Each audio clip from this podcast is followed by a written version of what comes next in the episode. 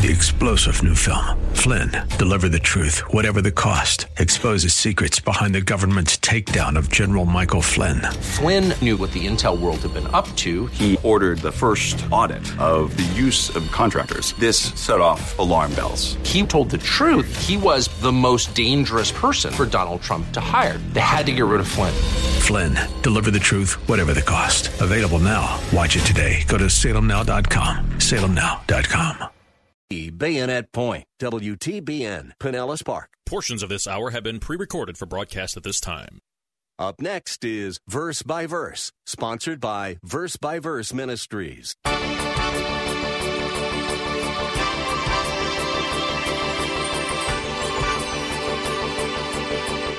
And it is in response to this man calling Jesus good teacher that Luke tells us that Jesus said, Why do you call me good? No one is good except God alone. I think that helps us in understanding at least what was said here. Now, why did Jesus make such a big fuss about the way this man addressed him and calling him good? Because the way this ruler addressed Christ revealed a major obstacle to his salvation which was that he had a deficient and flawed view of God. Everything about God is holy. Theologians sometimes say that he is other. Even though he made Adam in his own image, God was still other than his creation. No one is as exalted, as powerful, or as righteous. He is separate from us and superior to us in every aspect and the fall placed a moral chasm between us that keeps us from approaching Him without first asking for and accepting His mercy. The rich young ruler in Matthew 19 didn't get that, as we'll see today on Verse by Verse. Welcome. Pastor Steve Kreloff is our teacher. He's the teaching pastor at Lakeside Community Chapel in Clearwater, Florida. We're in the middle part of Pastor Steve's first message in a series from the Gospel of Matthew about the love of money. The story of the so called rich young ruler, as we'll hear about, is much like the story of a lot of people living today. Modern people face the same hindrances to salvation as that man faced 2,000 years ago. Here's Pastor Steve now to tell us more about them. As we go through the story of the rich young ruler, we're going to discover, as I said, that there are three obstacles that hindered him from coming to Christ. So, in principle, it's these same three obstacles that continue to keep people out of the kingdom 2,000 years later. So this is very, very pertinent and relevant for us. So the first, as we get into our text, the first obstacle to this man's salvation that we see was that he had a deficient view of God's character. He had a flawed view of God's character. Notice verse 16. And someone came to him and said, Teacher, what good thing shall I do that I may inherit or I may obtain eternal life? Now, as I told you, according to Mark's account of this story, just as Jesus was about to leave the area of Perea, modern day Jordan, probably on his way to Jerusalem, a man, Mark tells us, came running up to him, and apparently this man was hurrying to reach Jesus before the Lord left his community because he wanted to ask Jesus an important question.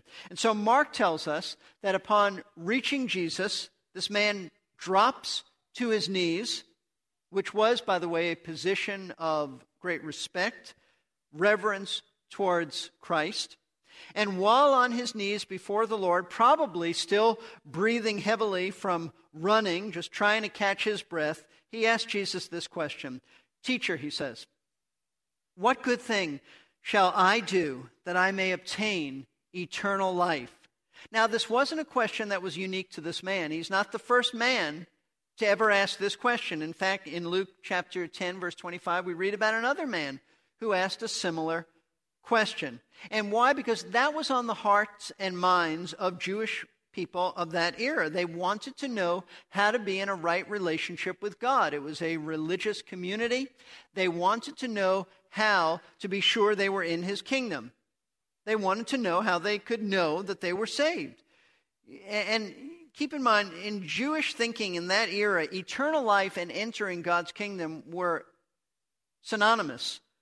terms. They meant the same thing. We know this because in verse 23, Jesus said to his disciples, Truly I say to you, it's hard for a rich man to enter the kingdom of heaven. So Jesus equated this man's request for eternal life with entering the kingdom of heaven. And so this man has come running to Jesus because he was in search of finding out how to enter into salvation. And you know what? He had a lot of positive things going for him. He, he really did. He was reverent, as indicated by the fact that he knelt before Christ. That was a great sign of respect. He was devoted in his religious service, since he was probably a synagogue official. He was outwardly moral and virtuous in his life, as we'll see as we go through this. By his own admission, he said that he kept the Ten Commandments. Yet, with all of these positive things in his life, he still knew that something was missing. Even though the rich young ruler had been so strict in his observance of his religion, he knew that he was still coming short in his quest for eternal life. He didn't have it. But note this he mistakenly thought that there was something that he needed to do, some religious work, some commandment, some righteous deed. He felt if he could just find out from this great rabbi what it was, he could be saved. Now, please take note of this man's situation because there is an important principle revealed by the man's spiritual condition. Those who think, like this man did, that salvation can be attained by their own works of righteousness rather than by God's grace, understand this, they can never be satisfied. They can never be satisfied in thinking that they're going to heaven because, as moral and as ethical as they might be, they are still left with the question Have I done enough? Have I done enough? This man, we'll see later, said, I have kept all of the Ten Commandments. Now, he hadn't, but he thought he did, and yet he still didn't think it was enough. In other words, if salvation is by works, then how many works do I have to do? How many good deeds do you have to do to earn heaven? What if you come up one deed short? And what is that deed? See, that's the tragedy and the bondage of religion. Religion pushes you to always strive to do one more thing to think of gaining God's favor. And you know what? It is exhausting because it's never enough. There's no end in sight. That's why Jesus said in Matthew 11, Come unto me, all who are weary and heavy laden, and I will give you rest. He wasn't talking about life being difficult. Now, that's true, but he was talking about the heaviness that comes from the bondage of trying to keep all of God's laws and then traditions and legalism thrown in on top of that. Come to me, all who are weary from this, and I'll give you rest for your souls. And so, this young, rich ruler has done everything he knows to do, yet he still has this uneasy feeling in his heart that he lacks something. He longs for the joy, he longs for the peace in his heart that comes from knowing that all of his sins have been forgiven. And so, what he wants to know from this rabbi, this Jesus, is tell me what good thing I still need to do to enter God's kingdom. Now, I want to stop here for a moment in order to think about something important. Think about this. Think about how you would react if you found yourself in a similar situation as Jesus was in that day. What would you do, for example, if a man or a woman sitting next to you on an airplane saw you reading your Bible or some Christian book and asked you how to obtain eternal life? What would you do? What would you say? Or what would you say to someone at work who knows you're a Christian if they said, please explain to me, of course, after hours, don't, don't take away from your boss's time that he's paying you for, but after hours, explain to me how I can become a Christian. I've been observing you and, and I want to know about your faith. Listen, what would we do? Most of us know exactly what we would do. We would go through the plan of salvation. Hopefully, you would not say, make an appointment with our pastor. I hope you would not tell me, you would not say that. Hopefully, you would be able to step by step witness to this person, explain the gospel, start, starting off by telling them what it means to be a sinner, and then about God's holiness and justice demanding payment for sin. And that Christ's death on the cross was the death of a substitute sin bearer who paid for all the sins of those who would believe. And then by repentance and faith alone in Christ, one can be forgiven and then in right standing with God. Something in that order or that essence you would tell a person. I, I certainly hope so. That is the gospel. Most of us would, would know exactly what to say to an individual about how to obtain eternal life. But surprisingly, surprisingly, Jesus didn't do this. He didn't do this. Instead of answering this man's question by explaining the gospel to him, Jesus asked him a question. I, have told you in the past that's a very Jewish thing to do, to ask a question in response to a question. And that's exactly what the Lord does. Notice in verse 17. He said to him, Why are you asking me about what's good? There is only one who is good. Now, this is a rather odd sounding question by the Lord. This man wants to know what good deed he has to do to be saved, and Jesus asks him why he's asking him this question, since only God is good. Now, why would the Lord say such a thing to this man when he himself is God? After, after all, this is towards the end of his ministry, and the Lord has spent almost three years declaring his deity. Very clearly, I might add. He declared his deity by his many miracles. He declared his deity by such plain statements as, I and the Father are one. And before Abraham was, I am. I am the great one. I am the self sustaining one. I am El Shaddai. And he also declared his deity by receiving worship that is reserved only for God.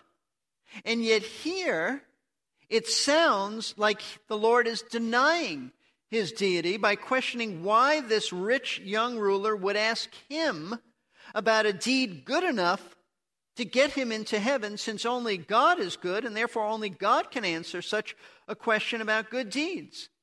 And so I ask, why did Jesus say such a thing? Well, in trying to understand why the Lord said this and how he was dealing with this young man, it is helpful for us to know that not only did the rich young ruler ask the Lord what good thing he had to do to obtain eternal life. But I think it's clearer for us when we understand that both Mark and Luke reveal that this man addressed Jesus not simply as teacher, or that means rabbi, but he also addressed him, they tell us, Matthew doesn't tell us this, but Mark and Luke do, that he called Jesus good teacher or good rabbi. Luke says that a certain ruler questioned him, saying, Good teacher, what shall I do to inherit eternal life? And it is in response to this man calling Jesus good teacher that Luke tells us that Jesus said, Why do you call me good? No one is good except God alone. I think that helps us in understanding at least what was said here. Now, that doesn't answer why Jesus responded the way he did, but understanding that he was called good rabbi, good teacher, helps us. Let me explain.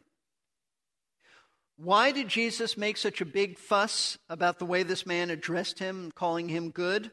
Because the way this ruler addressed Christ revealed a major obstacle to his salvation, which was that he had a deficient and flawed view of God. You see, this young man saw Jesus only, watch this, as a good teacher, just what he called him, a noted rabbi. He did not see Jesus as God. He did not see Jesus even as the Messiah. There is no indication of that here. He just saw him as a good rabbi. Someone who was so good, in fact, that he was so close to God that he could perform miracles. Now, someone this good, he felt, with this kind of status before God could surely tell him what good deed he needed to do to obtain eternal life. He, he's such a noted rabbi, surely he knows. Tell me what's missing. Now, pay very close attention. It's going to become very clear as to why Jesus spoke to him this way. Based on this man referring to Christ as good, only because he thought of the Lord as a mere human rabbi, indicates that his view of God as good is absolutely Wrong. He doesn't see God as good. Jesus wants to know why he called him good since only God is good. In other words, Jesus wasn't denying that he, he was God, but based on the rich young ruler's faulty perception of him as only a man, the Lord was actually rebuking him, rebuking him for attributing goodness to what he perceived to be a mere human rabbi, when goodness is reserved only for God. Another way of putting this is to say that Jesus rebuked this man. He scolded him for putting what he perceived to be only a noted rabbi on the same level as God. I hope that's clear to you. I hope I can convey that. This man looked at Christ only as a man, yet he called him good. And Jesus, who's not denying that he's God, is saying, Why do you call me good? Only God is good. You, you, are, you are trifling in your attitude towards God.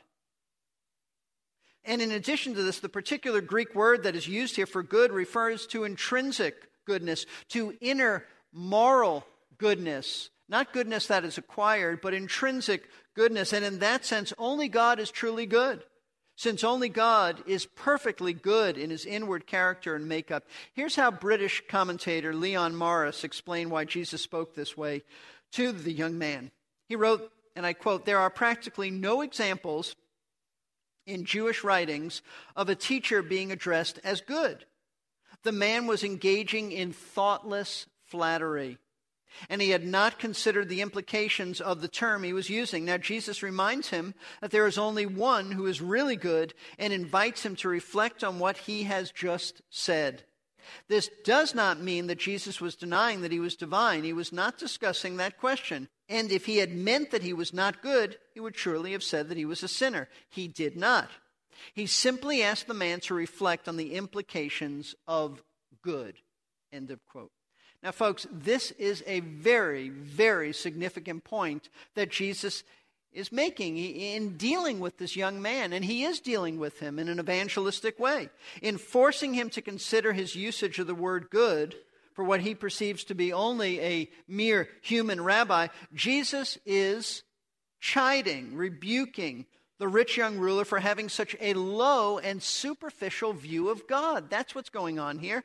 That's a very important truth for all of us to consider because one of the major obstacles one of the major obstacles to salvation in Christ is a deficient view of God's character, a view that fails to recognize that God is inwardly good and holy in the purest way. See, those who don't view God as perfectly pure and holy and righteous and good will never see their need for salvation. Never. Because it is only against the background of God's pure holiness that we can see our sin for what it really is rebellion that is infinitely offensive to him who is infinitely holy. And it is in his infinite holiness, it is his infinite holiness that demands infinite justice for sinning against him. This is why the prophet Isaiah was appalled by his own sin. Let me read to you that famous passage of Scripture, Isaiah chapter 6. Isaiah was struck down, pierced in his heart by his own sin after he saw the holiness of God. Isaiah 6, starting in verse 1. In the year of King Uzziah's death, Isaiah said, I saw the Lord sitting on a throne, lofty and exalted, with the train of his robe filling the temple. So Isaiah was given a vision of the glory of God filling the temple. Seraphim, which is a category of angel, angels stood above him, each having six wings. With two he covered his face, with two he covered his feet, with two he flew. Even angels dared not look into the pure holiness of God. One called out to another and said, Holy, holy, holy is the Lord of hosts. The whole earth is full of his glory, and the foundations of the thresholds trembled at the voice of him who called out, while the temple was filled with smoke. And what was Isaiah's response? He didn't say, I'm going to go to the good rabbi and ask him about this. He said, Woe is me, for I'm ruined, because I am a man of unclean lips, and I live among a people of unclean lips. For my eyes have seen the King, the Lord of hosts. Isaiah said, When I saw the Lord lifted up and I saw his holiness, I realized how despicable I spoke. I realized the sinfulness of my own tongue.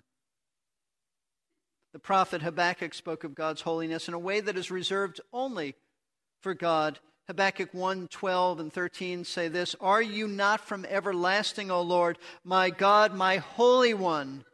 Your eyes are too pure to approve evil, and you cannot look on wickedness with favor. In other words, he's saying God is so holy that he can never even look upon sin favorably, and he will never overlook a sin. Absolute purity of holiness. And Moses in Exodus 34 7 wrote of God and his holiness, he said, He will by no means clear the guilty. What a statement. God's holiness will not allow him to dismiss sin without it being punished. Speaking of God's absolute holiness, Bible teacher Walter Chantry wrote in his book, Today's Gospel, Authentic or Synthetic, these words He is so holy that if one ray of his glory were to meet your eye, you would be cast at his feet with a dreadful sense of uncleanness. But you know what? the rich young ruler didn't see God that way. That's the problem. Although heavily involved in his religion, it probably never crossed his mind that God was so perfectly holy and righteous and good that his sin was offensive to God and had to be punished. And you know what? There are many people today just like that. It never dawns on them, it's, they never consider that they have offended a holy God. They believe in God. They'll tell you they believe in God.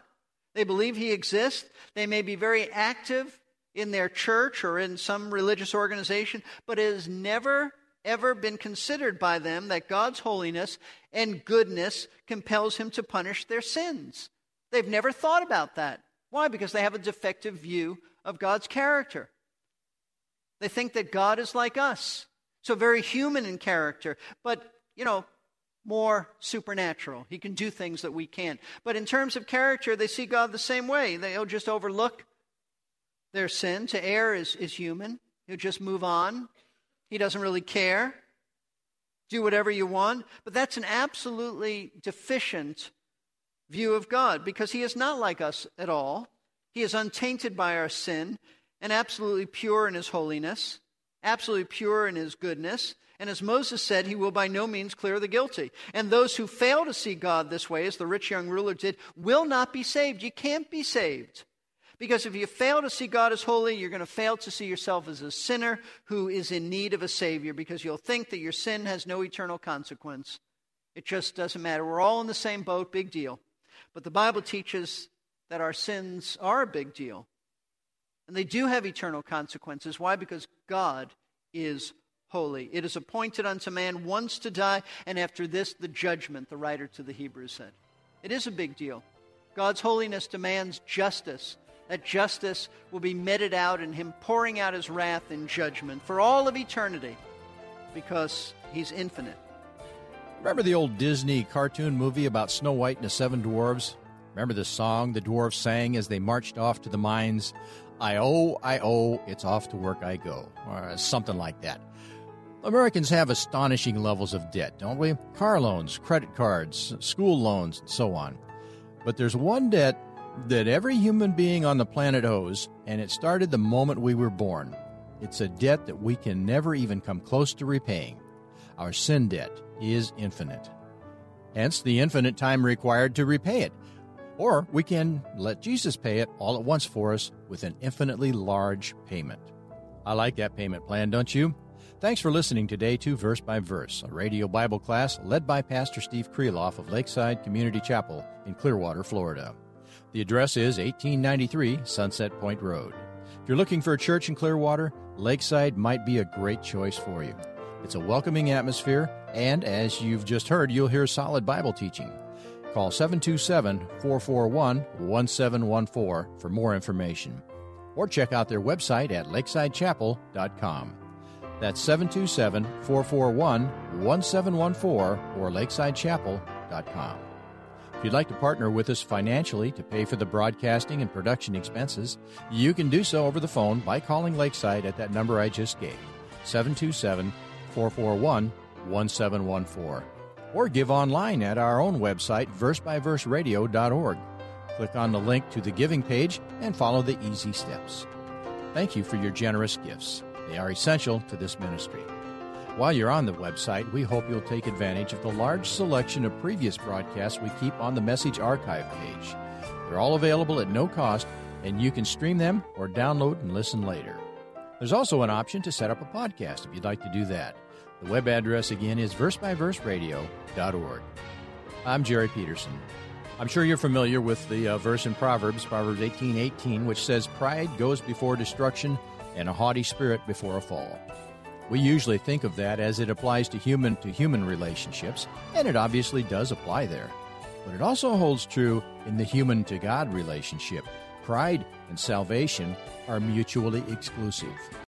Three star general Michael J. Flynn, head of the Pentagon Intelligence Agency, knew all the government's dirty secrets. He was one of the most respected generals in the military. Flynn knew what the intel world had been up to, he understood its funding. He ordered the first audit of the use of contractors. This set off alarm bells. The explosive new documentary, Flynn, Deliver the Truth, Whatever the Cost, uncovers the facts behind this scandal. Flynn told the truth. He was the most dangerous person for Donald Trump to hire. I find out the worst enemy that I'm going to face in my life is right here in America. They took my assessment and they wanted me to change it. And I was like, I'm not changing it. They had to get rid of Flynn. With in depth interviews, archival footage, and never before seen personal records of the man behind the headlines. I just felt like I was drowning. Flynn, deliver the truth, whatever the cost. Available now. Watch it today. Go to salemnow.com. Salemnow.com.